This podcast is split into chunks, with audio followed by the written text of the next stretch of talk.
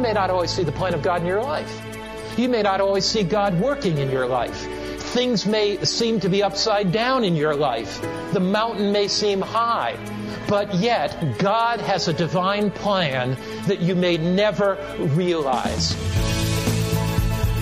This is Hope Lives three sixty-five with Pastor Mark Finley. Today's message, Making Healthy Choices, Part one. Enjoy, and remember you can always catch up with past messages and stay up to date with Hope Lives three sixty-five and Pastor Mark by going to hope lives three sixty-five dot com. And now, Pastor Mark Finley. Welcome, and I'm delighted that you are here, and I'm delighted that I am here. I just came back from spending the last month in Dublin, Ireland. You know, Ireland is really two countries, not one. The Republic of Ireland is Southern Ireland. Its capital is Dublin. It is has its own central government, and it is on the euro for currency. It's attached to Europe. Northern Ireland, it has its capital is Belfast, and it functions on the pound, the British currency, and it's tied into Britain. Northern Ireland is largely Protestant. Southern Ireland is largely Catholic. And they have had significant tension there for many, many years. One of the things that really impressed me this last month, and it impresses me here in Warrenton as well, is how God is leading people who are honest-hearted to know Jesus and His truth. Let me give you three short examples of that. Georgia was a young art student in Italy. Her roots were in Dublin, and she went to a wedding in Scotland. She had no background in religious things at all. She was drinking, smoking, typical twenty-six-year-old European, secular. But there was something missing in her heart. There was this emptiness and longing. She left the wedding and got on a bus, and somebody sat next to her and gave her a copy of the book Patriarchs and Prophets. Now, I'm not sure whether that's the first book I would give somebody. Rather weighty, rather heavy. But she got home and read the first chapter of the book and said, this has to be inspired. Now, here's a drinking, smoking twenty-six-year-old that has little interest in spiritual things, but reads the first chapter of that book, and it changes her life.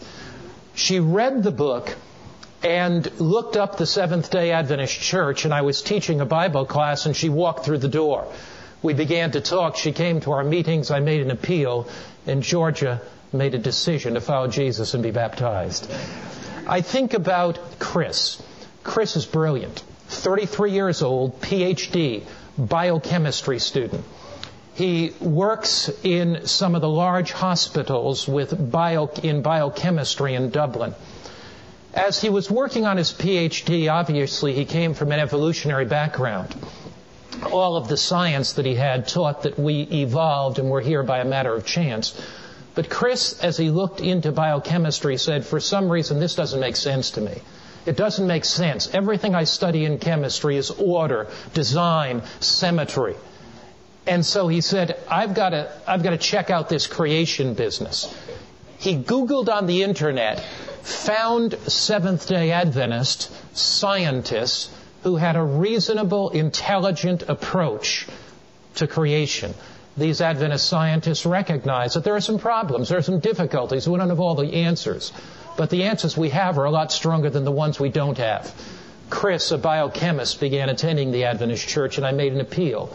And this young P H D came forward to be baptized. I think of Geraldine, middle-aged Irish woman. She's as Irish as they come. And uh, again, very little, no interest in religion, had a Catholic background, but it really d- didn't impress her heart. But she was a truth seeker, open-minded. One night she went to sleep and had a dream. And in that dream, she saw light coming through her television set. She didn't understand the dream. The next morning she woke up and received a brochure in the mail for our Ancient Discoveries series with a television speaker by the name of Mark Finley. She had never heard of that guy before, but she said, maybe that's the light coming through the television set. Came to our meetings, and when we made an appeal, she came forward to baptism. Story after story after story. One of the things that I am impressed about is the text in Chronicles, Second Chronicles sixteen nine, where the Bible says, "The eyes of the Lord run to and fro throughout the earth and are seeking those that are honest toward him." I don't believe that you are here today by accident. God brought you here. You may have been driving by the church and saw a sign. Somebody may have come to your home and given you a brochure. You may have been searching the internet. But God, in his divine way, is gathering his people home. And whoever you are today, whatever your background is coming into this church, we want you to sense the Spirit of God is here. Whatever your culture, whatever your ethnicity, whatever your dress, whatever your education, you can walk through those doors and feel embraced and warm and welcomed. This is the place that God wants you to be.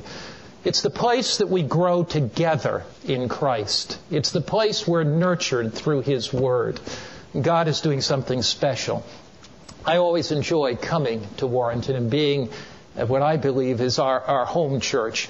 I've got a heavy schedule after this, and so if you remember to pray for the old preacher, if I were young, I wouldn't be able to do this, but if you remember to pray for the old preacher, we leave next week and spend a week in California preaching. I leave from there and fly to Peru for a week of preaching to about three thousand at a large uh, meeting there.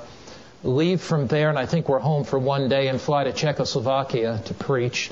Then I go to Greece and spend a few days. Then I go to the Middle East, and so I will be have a special assignment in the Middle East.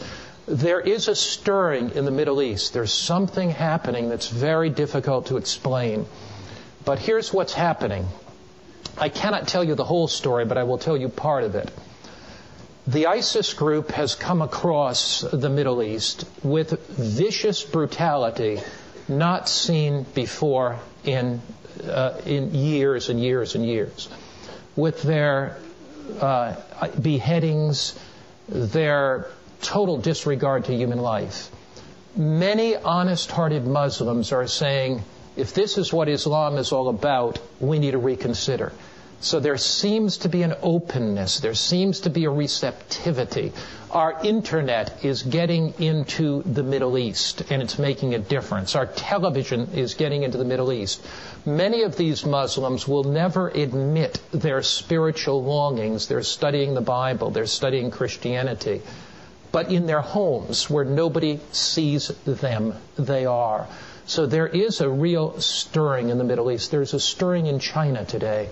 I've just been arranging to bring about sixty pastors out of China and take them on a tour of and give them Bible studies. Uh, these are the leading pastors in China. And so pray for us in some of the delicate negotiations and work that we're doing, because God is moving in the world in very incredible ways. Well, let's open the Word of God together today. Let's pray. Father, we thank you for what you're doing in the world. We thank you for the way Jesus is moving. And it's so amazing to see, both here in Warrenton and around the world, the blessings of God. The fact we know that something unusual is happening, that, that this is a preparation for your soon return. It's a preparation for the coming of Jesus. That you're gathering your children, some who were former Adventists, you're bringing them back. Some who had no knowledge of, of your message and your words, you're bringing them. And Lord, we're just amazed at what we see you doing. And we pray that you would move today in this service. In Christ's name, amen. A number of years ago, Nikita Khrushchev, who was the premier of Russia at the time, gave a speech to the Supreme Soviet in Russia. And as he was speaking, he was talking about the atrocities of Stalin. And he was very open. He was talking about how Stalin uh, put to death or killed twenty million Russians. And he was very, very critical of Stalin. Halfway through his speech, somebody passed up a note. And the note said this. It said, "Premier Khrushchev, what were you doing when Stalin committed all these atrocities?" Well, that really angered Khrushchev. And he shouted before the Supreme Soviet, "Who passed up this note?" Not a person stirred. "I'll give him one minute to stand up. Who passed up this note?" The seconds ticked off. Still, nobody moved. "All right," Khrushchev said, "I'll tell you what I was doing. I was doing exactly what the writer of this note was doing, absolutely nothing. Khrushchev was afraid for his life, and he was afraid to stand up and be counted. He was afraid to stand for his convictions. He was afraid to stand tall. It seems to me, if there ever was a time in the history of the world where God is calling us to stand for our convictions, it's today. See, you don't really believe what you don't stand for. If you don't stand for something, you're going to fall for anything. If you don't stand for something, your beliefs are not worth very much. If there's nothing you're passionate about, if nothing really matters, if everything is kind of like a blur on the spiritual radar screen of life, your faith is of little value. This morning, I want to study the life of one that stood tall, one of history's courageous giants. He served under at least five heads of state. He began his diplomatic service after he graduated from university, and he continued approximately sixty-six years in the work of government. Kings valued his counsel. Politicians treasured his judgment. Statesmen sought out his wisdom. And when his nation fell to a foreign power, surprisingly enough, this Secretary of State was amazingly appointed to another term by a foreign conquering power. Now, Daniel's courage speaks of three vital elements, and the message comes echoing down the corridors of time, and it speaks to us. We'll be right back with Pastor Mark Finley. We thank you for listening and hope you're enjoying today's message. Our mission is to attractively present the Christ-centered biblical truths of Scripture in a practical, relevant way to people around the world so that they may experience the abundant life that Christ offers and effectively share with confidence His life-changing truths with others. You can support this ministry and help us reach even more by going to hopelives365.com slash donate. And now, back to Pastor Mark Finley. And Daniel speaks to us of three things. First, you can never stand tall unless you stand firm. Second, you can never stand tall unless you bow low. And thirdly, you can never stand tall unless you look beyond. So I invite you to take your Bible and turn to Daniel chapter one. I'm going to spend some time in the entire book of Daniel this morning, discovering how we can stand tall in the circumstances of our life. Stand for the courage of our convictions, which in a world of secular values is increasingly more difficult. Daniel, the first chapter. And we begin there with the first verse, Daniel chapter one, and we're looking there at verse one. In the third year of the reign of Jehoiakim, king of Judah, Nebuchadnezzar, king of Babylon, came to Jerusalem and besieged it. And the Lord gave Jehoiakim, king of Judah, into his hand, with some of the articles of the house of God, which he carried into the land of Shinar to the house of his God. Now notice, there are two cities, Babylon and Jerusalem. Two kings, Nebuchadnezzar and Jehoiakim. Babylon attacks Jerusalem, devastates it, overthrows it. Here, evil triumphs over good. Sin triumphs over righteousness. The forces of hell triumph over the forces of, of God. If you were Daniel and his friends taken captive, never to see your home again, you might raise a lot of questions. God, where in the world are you? God, Jerusalem is in ruins. God, the sanctuary has been invaded and the sacred vessels have been taken out. Daniel could have looked back at the smoldering ruins of Jerusalem and felt bitter and angry. He could easily have said, I'll never see God again. I'll never see my family again. God, why did you forsake us? Have you ever felt that in your life? Lord, I've tried to serve you. Lord, I've tried to be obedient to you. But look at what's happening in my life. It is really kind of a mess. There's an interesting nuance in verse two. Notice what it says. And the Lord gave Jehoiakim, king of Judah, into his hand. The word for Lord in the Hebrew language is the word Adonai, and it means the one who rules over all, the one who is supreme, the one who sits on his throne. From an earthly perspective, God, from an earthly perspective, it may look like things are a mess, but God is still Adonai. God is still sitting on his throne. God is still in control. And if God wants to get Daniel into Babylon, to influence Nebuchadnezzar, to transform the whole nation of Babylon, God has ways of doing that. If God wants to influence eventually Medo Persia, God has ways of doing that. So because I cannot see the purposes of God, because I cannot see the plan of God, doesn't mean God isn't working out his plan. You may not always see the plan of God in your life. You may not always see God working in your life. Things may seem to be upside down in your life. The mountain may seem high. But yet, God has a divine plan that you may never realize. Daniel is taken captive.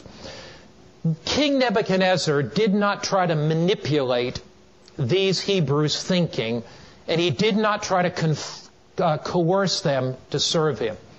His strategy was gradually, imperceptibly, to get them to compromise their integrity.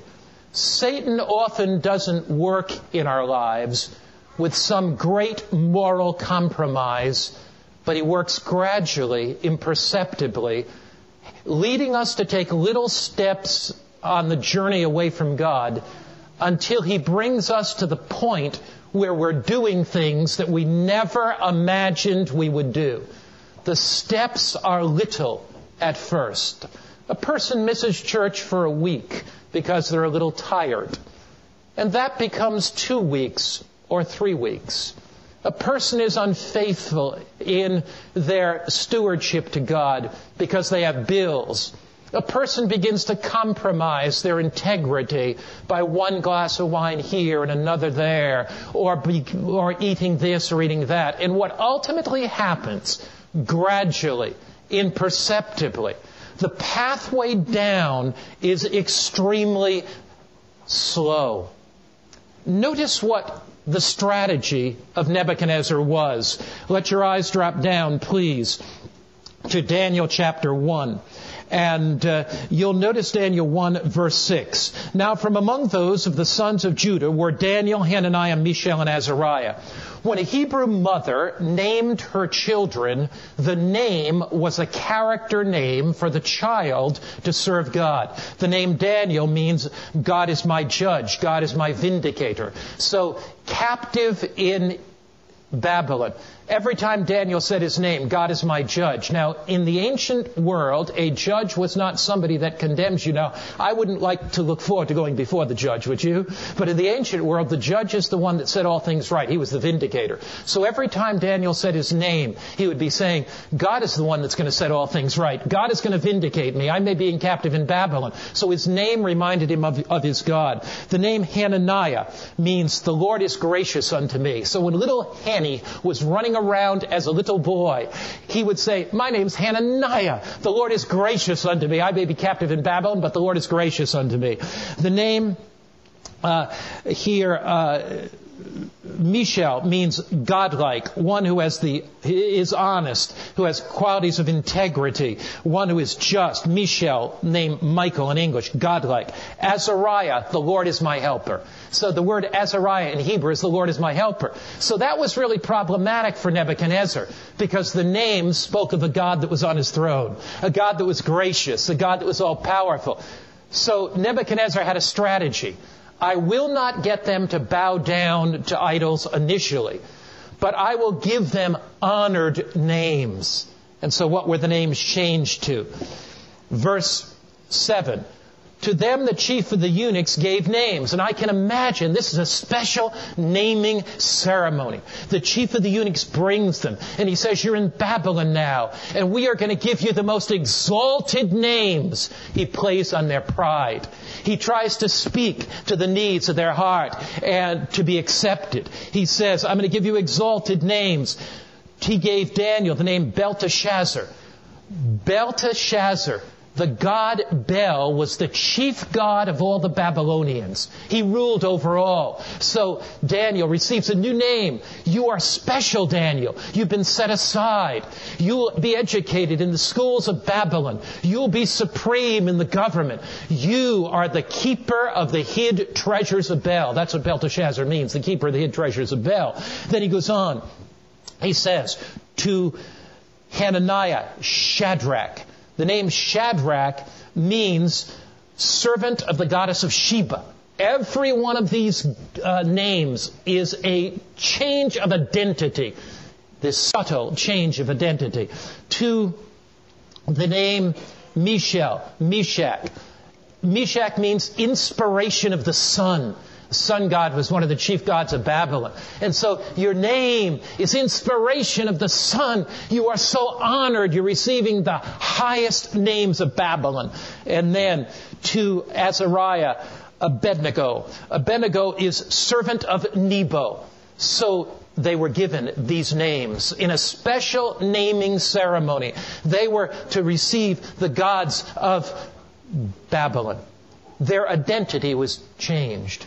Once you lose your sense of identity as a Christian, once you do not recognize who you are, and once you lose that sense of identity, you're on your road to compromise. Who are you today? Who am I? I'm a son of God. You're a son of God. You're a daughter of the King. We have been called by Christ to be an ambassador for Jesus in this world. Once you forget who you are, once you lose your sense of purpose. One day, a preacher was preaching in New Orleans. He was called the preacher of Bourbon Street. I don't recommend you go there. But uh, the preacher of Bourbon Street, very famous preacher, Pastor Bob, Bob Harrington was his name. Oh, Pastor Bob. Yeah, he's not the preacher of Bourbon Street. Bob Harrington, Pastor Bob. And he would always take his Bible, go down among the disaffected and drunks and preach down in Bourbon Street in New Orleans. And uh, one day he was preaching and a drunk guy came out of the bar and poured beer on top of his head and poured beer all over his Bible. He kept preaching. Another day he was preaching in Bourbon Street and some guy came and ripped the page out of his Bible. Well, one day he was walking on Bourbon Street and these guys half drunk came out and they said, Pastor Bob, where are you going? And he simply looked and he said, well, I'm going to heaven, but I'm just passing through town. I'm going to heaven, but I'm just passing through town. Once you lose your identity, once you don't recognize who you are, a son of God, a daughter of God, an ambassador for Christ, you're on your way to be squeezed into the devil's mold. But not only is identity in the general Christian context, but Daniel knew who he was. Daniel knew that he was special, that he was a Jew, that he was an Israelite, that he was to represent the true God before the world. Daniel, he understood his identity. As Seventh-day Adventists, we understand our identity. Although there are many Christian churches, we believe that God has raised up the Seventh-day Adventist Church at a unique moment in Earth's history to prepare a world for the coming of Jesus. We do not believe we're superior to other Christians, but we do believe that this is a unique, divine, prophetic movement. And once you lose that sense of identity, once you fail to understand who you are as an Adventist, once you have this idea, well, does this make that much difference or does that make that much difference? And, and, and I'm just one of many Christians. Once you lose that sense of prophetic identity, Satan will begin to manipulate your mind and say, well, why does this little compromise make a difference? Or why does that little compromise make a difference? The Bible says in Daniel one verse eight, Daniel one verse eight, but Daniel purposed in his heart. Now Daniel and his three friends were ushered into the banquet room of King Nebuchadnezzar. And there everything to delight the eye, everything to tempt the taste was on the table. The food was offered to idols, and for them to participate in taking that food would have been idol worship. Also, to partake of that food, they would have uh, compromised their integrity violated their conscience because there was pork and other unclean foods there in that table. It would have defiled their health and deterred God's purpose for them.